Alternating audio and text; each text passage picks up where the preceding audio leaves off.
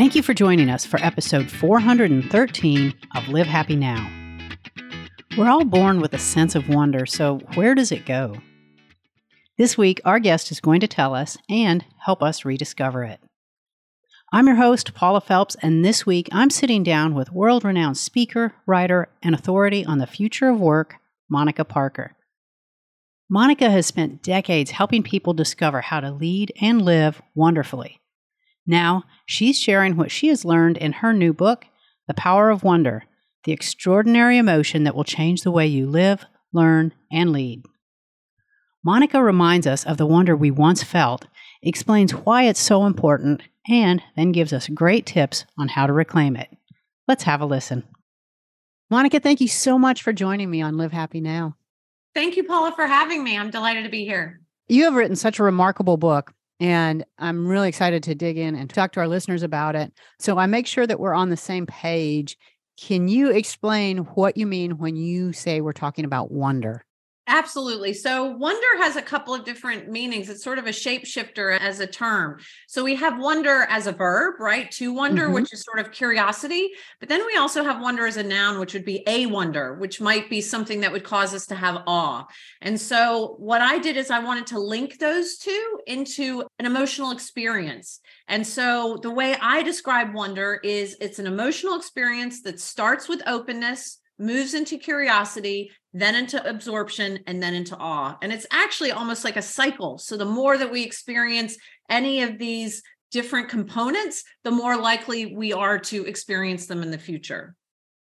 And it's something that's very overlooked and it's undervalued. And one of the first things that struck me as I was getting into this book is wondering what made you decide that you wanted to study it. Can you take us back to why this topic because next we're going to talk about why it's so difficult to study. Why? Why did you want to do this? Sure. So, my whole life I have been helping people manage big change, existential change. So, my work as a homicide investigator, obviously helping people deal with the fact that the state wanted to deprive them of their life, working with parents who have children with disabilities, and that is a big change in their expectation of raising a child. And then even working in corporate environments where people are losing their job, that is an existential change. It's a huge ego blow. And so I actually set about to research and to write a book about change management, which in retrospect was pretty freaking boring. So I'm glad I didn't do that.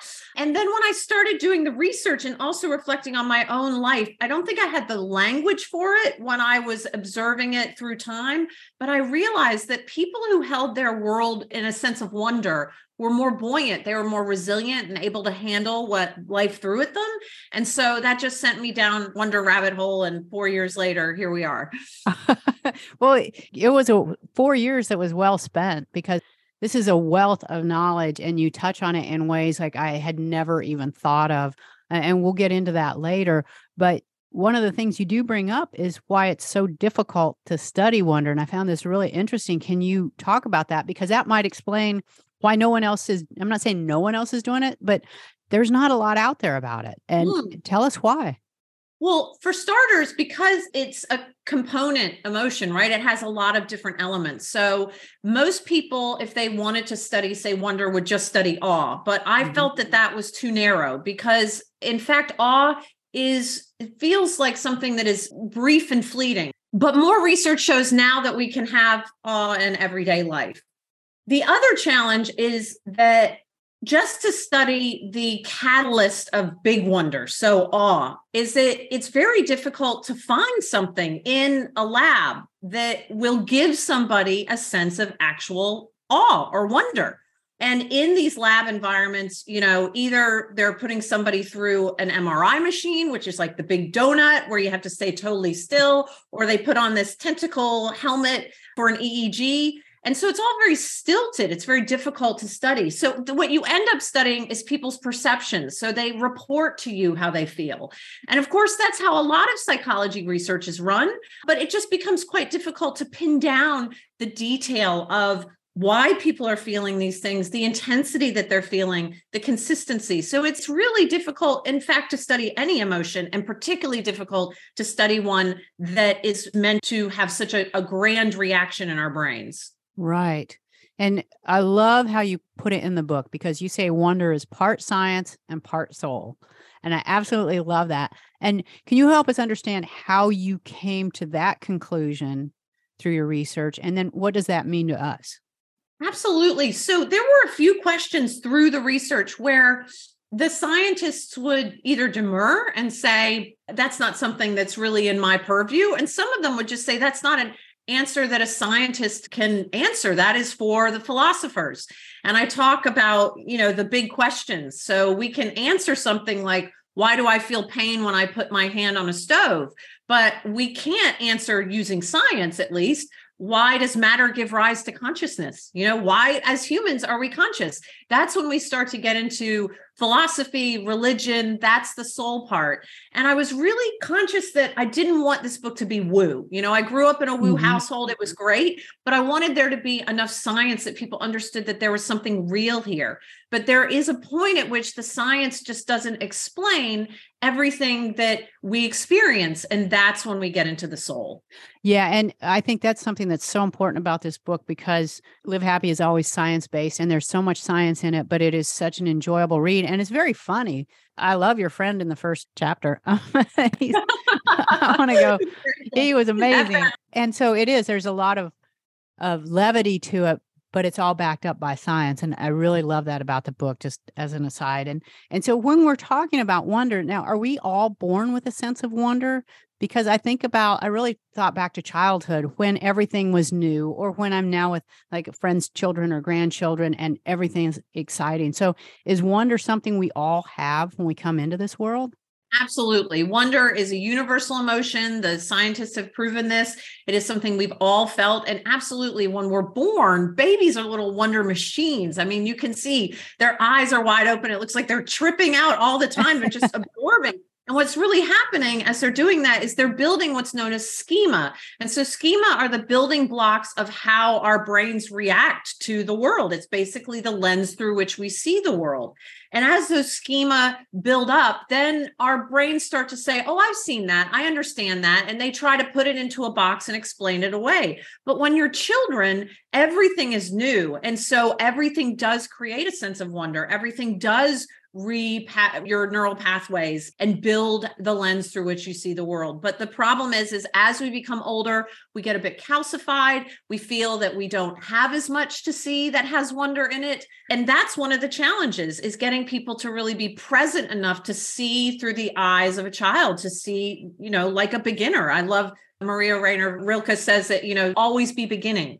So are there people who maintain that? Because some people seem to have a greater sense of, oh my gosh, look at that, even though they've seen that sunset, you know, hundreds of times and they've seen things, but everything sparks them. So is it, it kind of like a character strength or what is it? Within the wonder cycle, you've got openness which is a openness to experience which is a personality trait so openness to experience as a personality trait, one of the big five is going to be half set by your genetics and half set by your experiences by the time you turn 25. That latter set is really important. It's why the way we teach our children literally forms their brain, et cetera. But by the time we're about 25, our personality is pretty set. Curiosity is both a state and a trait. So, what that means is that it can be dialed up based on what we're experiencing in our environment, or it is also it has some elements that are just who we are as in our personality. Absorption and awe appear to be just a state so it's what happens in our environment.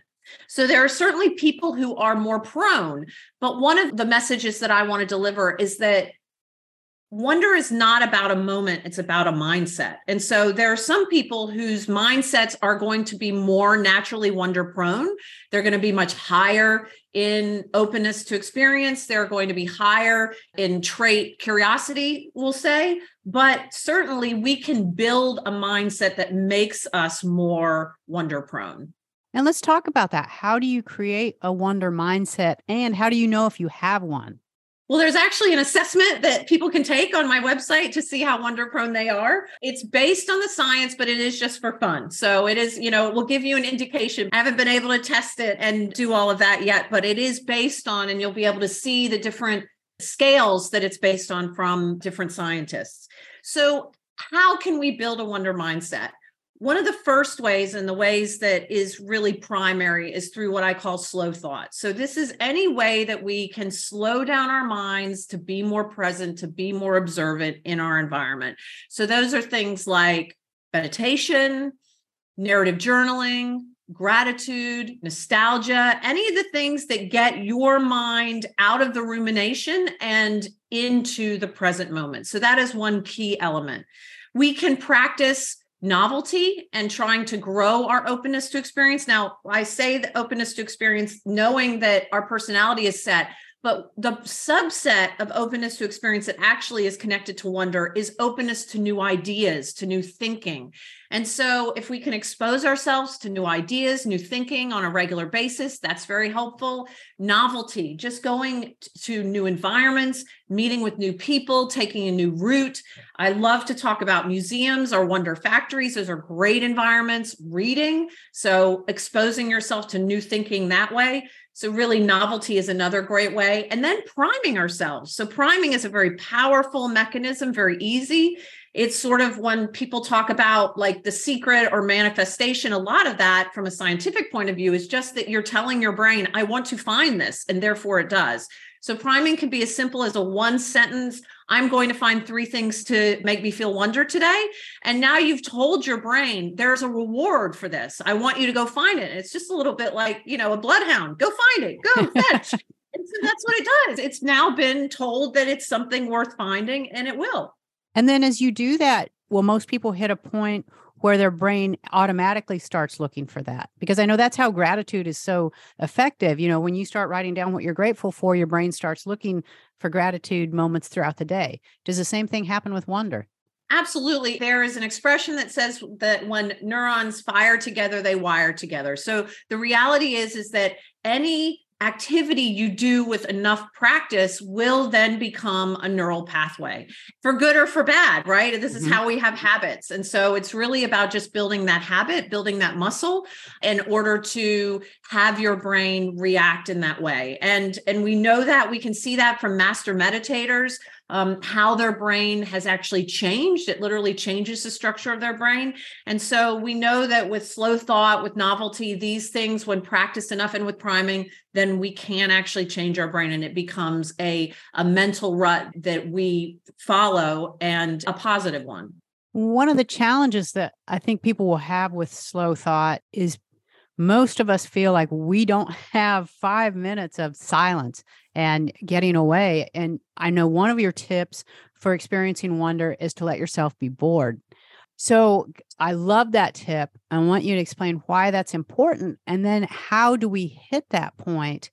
Because we are, we're so inundated with information, with noise, with everything right now it is a noisy world and our lives are noisy. It's really interesting. I spoke to one scientist who was doing research on happiness initially, and then she started doing research on awe. She says she doesn't want to research happiness anymore because she doesn't believe it's very attainable because people don't know what makes them happy. They miswant what makes them happy. And so that's a challenge. But she went to a kite festival. It was a beautiful day everybody was flying these kites and she asked them on a scale of 1 to 10 how busy do you feel right now? And people were like 7 and 8 at a kite festival on a weekend. Really said, this is a problem. She says because in our brains we just think we're busy all the time even though you know with technology and everything we really don't need to be as busy. So some of this is that we fill our life with a lot of activity one of the challenges is as well, we have that expression to twiddle our thumbs, right? The idea of being bored. Well, it's almost anachronistic now. We don't twiddle our thumbs. We use them quite deftly on our phone, right? We pick up our phone the second we feel bored. I remember as a child sitting, and I'll probably date myself, sitting in the doctor's office and like flipping through the highlights magazine to try mm-hmm. to do the, the different puzzles. You know, we don't have that anymore. And so I think just feeling a sense of boredom and letting that uncomfortable sort of itch creep up our spine and then questioning how we react to it. And instead of reacting to it with the way many of us do, which is to pick up our phone, instead react to it in a way that is going to fill our brain with something that gets us closer to wonder, with something that is uh, makes us epistemically curious or with something that helps us with slow thought. But I want to be clear, I am not good at this. So I know position heal thyself. I'm not good at it. So I know what I need to be doing, but I'm still also on the journey with every other wonder seeker. I'll be right back with more of my conversation with Monica Parker. But right now, it's time to bring back Kate Vistano to talk about the adventures of Kittles. Kate, welcome back. Thank you, Paula. So, how is Kittles loving his cat tree from Mau Pets? He absolutely loves it. I wanted to talk to you about style because you have a really beautiful home, and sometimes it's hard to work a cat tree into your home decor. I will just say this cat tree, I cannot tell you enough how gorgeous it is. It just worked so well with our decor. We love neutrals and whites, and it's not obnoxious looking. And unless you look at it, it looks like a work of art. You would never even guess, wait a second, that's a cat tree. It is so beautiful. But I also love that it gives back to animal welfare and environmental conservation. Oh, that's right. Yeah. Maupets gives 5% back for every purchase. And it also uses sustainably sourced wood. That's really important to me, Paula. And they also plant a tree, which is incredible for every purchase. So it's such a good way to give back. If you want to upgrade your kitty's furniture and save 5% off your order, visit maupets.com forward slash live happy now. That's m-a-u maupets.com forward slash live happy now. And now let's get back to my conversation with Monica Parker. Yeah, it's such an incredible challenge because even as if we go out and we say, I'm going to seek wonder and I'm going to look for three things that make me feel wonder, for myself, I feel like still in my brain, it's like, okay, get that list checked off because you have stuff to do, Missy. Get back to the computer, you know. So, how do we kind of balance that? Because we want this, but shutting off that busy timer in our head I think carving out time for it. I mean, there's a lot of evidence around the power of wonder walk. So, what makes a wonder walk a wonder walk? You decide it is. I mean, that's as simple as that. There was research where they sent people two groups of people on a walk. One group just said, go on a walk in, in nature. That is beautiful. The other group, they were primed with one sentence find things that make you feel wonder during this walk. And the wonder walkers came back having not ruminated about their life. So they had carved out that time just to feel wonder. Whereas the other walkers were ruminating about, I've got to pack for a trip, I have this project. And the wonder walkers experienced benefits that the regular walkers didn't. So, you know, stress reduction that lasted for a week, oh, lower oh, stress hormones. Yeah, all of that. And so there are a lot of benefits. But how do we carve out the time? Well, there's sort of a, an interesting irony or paradox to wonder, in that wonder actually makes us feel like time is stretched. It actually gives us a sense of time slowing down. And so, if we can make the time for it, it will actually make us feel like we have more time. And so, it really becomes an additive process. If we allow ourselves that time, then it will give us that time back in our own brains. That's terrific. It's kind of like when you make time for exercise, you actually have more energy so you get more hours in your day. And so it's that same kind of so I guess maybe we convince ourselves like, hey, if you want your time to last better, then go experience wonder and we'll mm. come back and do that. That's great. So one thing that you talked about that I'm really interested in, I don't know if this is something you developed because I'd never heard of it before, and that is wonder bringers. That is my word. I definitely I, had to add it to my dictionary when I was typing it. I love it. I love this whole idea and it makes it so simple. So, explain to us what Wonder Bringers is and then how we find them in our lives.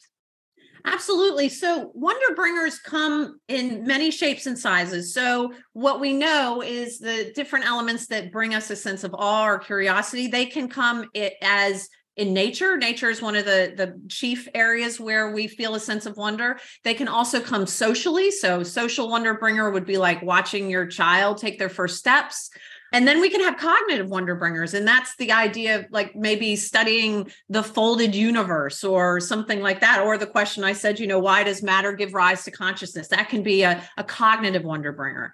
And then under that, there's so many different strains of the way that we can find wonder and they may overlap. So you and I might go to the Grand Canyon, and for you, it would be a natural wonder bringer. And for me, maybe it would be cognitive because I'd be thinking about the geology and the first people who saw it. And so these these aren't necessarily discrete categories, but one of the things that I encourage people to do is just to consider what gives them wonder. And one of the ways to know that is what gives you goosebumps or what gives you those little tears that spring to your eyes. William Broad called them tears of wonder joy. And I love that. You know, this like these little tears that start to, and you think, well, I'm a little clumped, you know, so that kind of that kind of idea. What are the things that do that to you? And then do more of them. I also want people to feel comfortable using the language of this brings me wonder because I feel that so much of what brings us wonder, we maybe put in the category of like a hobby.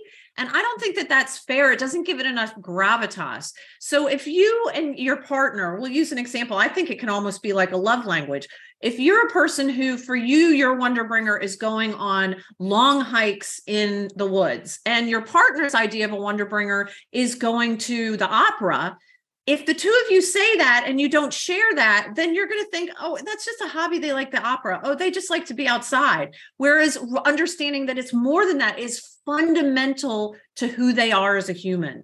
And I think that that understanding that, giving it the respect and the gravitas that it deserves to say, no, this is a wonder bringer. This is actually what builds my mind and helps me see the world through the lens through which I do.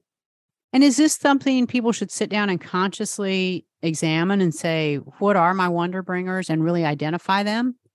Absolutely, because I think the more that we identify it, then we can say, okay, I only have so many hours in a day. I have this much time. I have one night to go out. What am I going to do with it? Am I going to go out and, and have some margaritas? I love margaritas.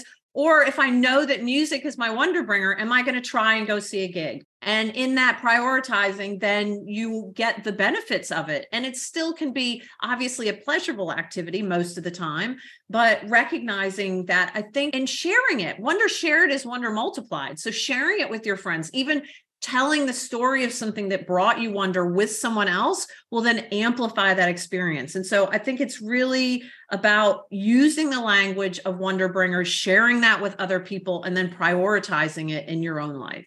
Yeah, as you mentioned, if you share it with others, I think like what a great weekend experience to have like a wonder weekend and you're going to go out and you're going to all do these things that bring you wonder either individually or collectively. And then sharing it i think that would be amazing and i'm talking with a friend about even trying to put together some small like wonder weekend trips that help people find that and tap into it whatever that might be maybe a cultural one a natural one because i think that we get so busy and sometimes we don't honor those things that give us wonder we think that they're just nice to haves as opposed to being fundamental to our spirit yeah, or or we think, well, you know what? I'm going to put that on the shelf for now and I'll do it when I'm older. I'll do it later. I'll do it, you know, whenever. It loses its magic. Absolutely. So we talk a lot about like how we find it and what to do with it, but you have some amazing research on all the ways it benefits us. I mean, this book, if you sit down with this book, like you can't not want to explore wonder because it changes everything. That's what amazed me like all the different areas of your life that it affects and and i wanted to start by talking about health. And can you talk about what wonder does for our health it's really incredible physiologically and i think this was probably one of the things that struck me the most in writing the book was the physiological impact. I think I understood cognitively that it would have an impact psychologically, but physiologically, it decreases our stress hormones. It decreases our pro inflammatory cytokines, which is fascinating. So, I'll talk a little bit about that. So, when we're sick, our body releases pro inflammatory cytokines to try to make us well. It's a protein and it releases this, and then our body counters with anti inflammatory cytokines. And the two of them balance out, and that helps heal us. But the problem is, is that when we're not injured or sick, and our body releases pro inflammatory cytokines because of stress or because of some condition in ourselves, then it actually creates problems for us. So, too high pro inflammatory cytokines have been linked to Alzheimer's, to heart disease, to diabetes. And so, this is a mechanism for balancing those pro inflammatory cytokines in your body. And it's really, this is not you know, junk science. This is really founded, fascinating work. There's also evidence around the connection between wonder and biophilia and what biophilia does for pain management, for helping in recovery after surgery. So, a lot of healing that can occur from the wonder of nature as well. That was so interesting to me because, first of all, I thought, oh my gosh, if more people had had, if we'd had this during the pandemic, mm. people could have been exploring the world so much differently because that was so difficult. And also, as we're looking always we're we're inundated with the news about like okay alzheimer's and how to prevent this and how to prevent that and it's so much simpler that you know without taking a pill without mm. having to do these other things like you have a very compelling argument for mm. using wonder as a wonder drug type yeah so i think obviously i'm not saying that wonder is going to cure alzheimer's but right. i think that it opens a door into understanding so what we do is say okay there's some diseases we just don't really understand. We do everything we can. We know exercise is going to be good for us. It's always good for us. We know that meditation really helps our brains. And I think that wonder is another way that we can just say, all right, this is calming the reactive systems in my body. And we know that it's connected to the vagus nerve, which really manages that rest and digest as opposed to the fight and fright. And so, if we are able to activate the vagus nerve and we're able to calm our reactive systems, then that's good for us. And that will certainly help stave off certain diseases. I'm not, I'm, there's no promises that this is going to cure anyone, but, and I say that, I say this is not going to fix everything. But what it does is, I believe it opens a window for us to have a discussion about different methodologies and approaches to healing. Yeah. And overall, it's a pretty easy arrow to put in your quiver because it's not like, you know, meditation is challenging for a lot of people. Mm-hmm. Exercise, people don't necessarily want to be doing that as much as they should. Eating right, same thing. And wonder is you're getting a, an incredible benefit and an incredible experience out of it. Absolutely. I think it's so accessible and and I know that your podcast is about happiness but I do keep going back to it's so accessible even in dark times. And this mm-hmm. is one of the things that I found most heartening about it is that happiness really is hard for a lot of people to find. There's this thing called affective forecasting. It's where we miswant what we think will make us happy. We're not very good at knowing what makes us happy frequently also our our goal and our desire for happiness gets wrapped up in consumerism and stuff. And the idea of hedonic happiness whereas wonder we can feel in the dark times and in the light. You know, we can maybe look at the war in, in Ukraine and say, that's terrible. I can't feel happy about that. But you can be in a state of wonder. You can be in a state of wonder at the resiliency of people. You can be in a state of wonder at the people that are helping. You can even be in a state of wonder at the magnitude of what's happening there. And that, I believe, holding i know the research shows that holding mixed emotions the the positive and the negative the yin and yang together at the same time is incredibly helpful for our resilience. And it really helps us manage traumatic experiences. So holding wonder i think especially during difficult times like covid and the war and all of that is really helpful. It's really an ameliorative for us and one of the points that you bring up is to stop chasing happiness. And I really love that because, you know, the kind of happiness that we talk about at Live Happy is not the happy, happy, joy, joy. Mm. It's the long term, it's our well being, it's how content mm. are you overall. And so talk about how the pursuit of happiness is is not making us happy there's a term that I learned, happychondriacs, and uh, I think that is really that's a I need a minute term. for that one. yeah, and I think that that was I, I, read that and I was like, oh my goodness, I know these people. I probably grew up with some of these people, or they're like, no neggies and everything's positive, and it's like, no, everything isn't always positive. You know, the world sucks sometimes. That's just exactly. the reality when we engage in toxic positivity, we are losing out on the richness of our full emotional spectrum. So we know that people who have greater emo diversity, which means they're able to call up a number of different emotions. So it's not just happy, sad, angry, you know, a really robust a multivariate number of emotions that that's very good for resiliency. We also know that mixed emotions so mixed emotions like wonder like curiosity is a mixed emotion. We've sometimes are driven to be curious about things that aren't very positive.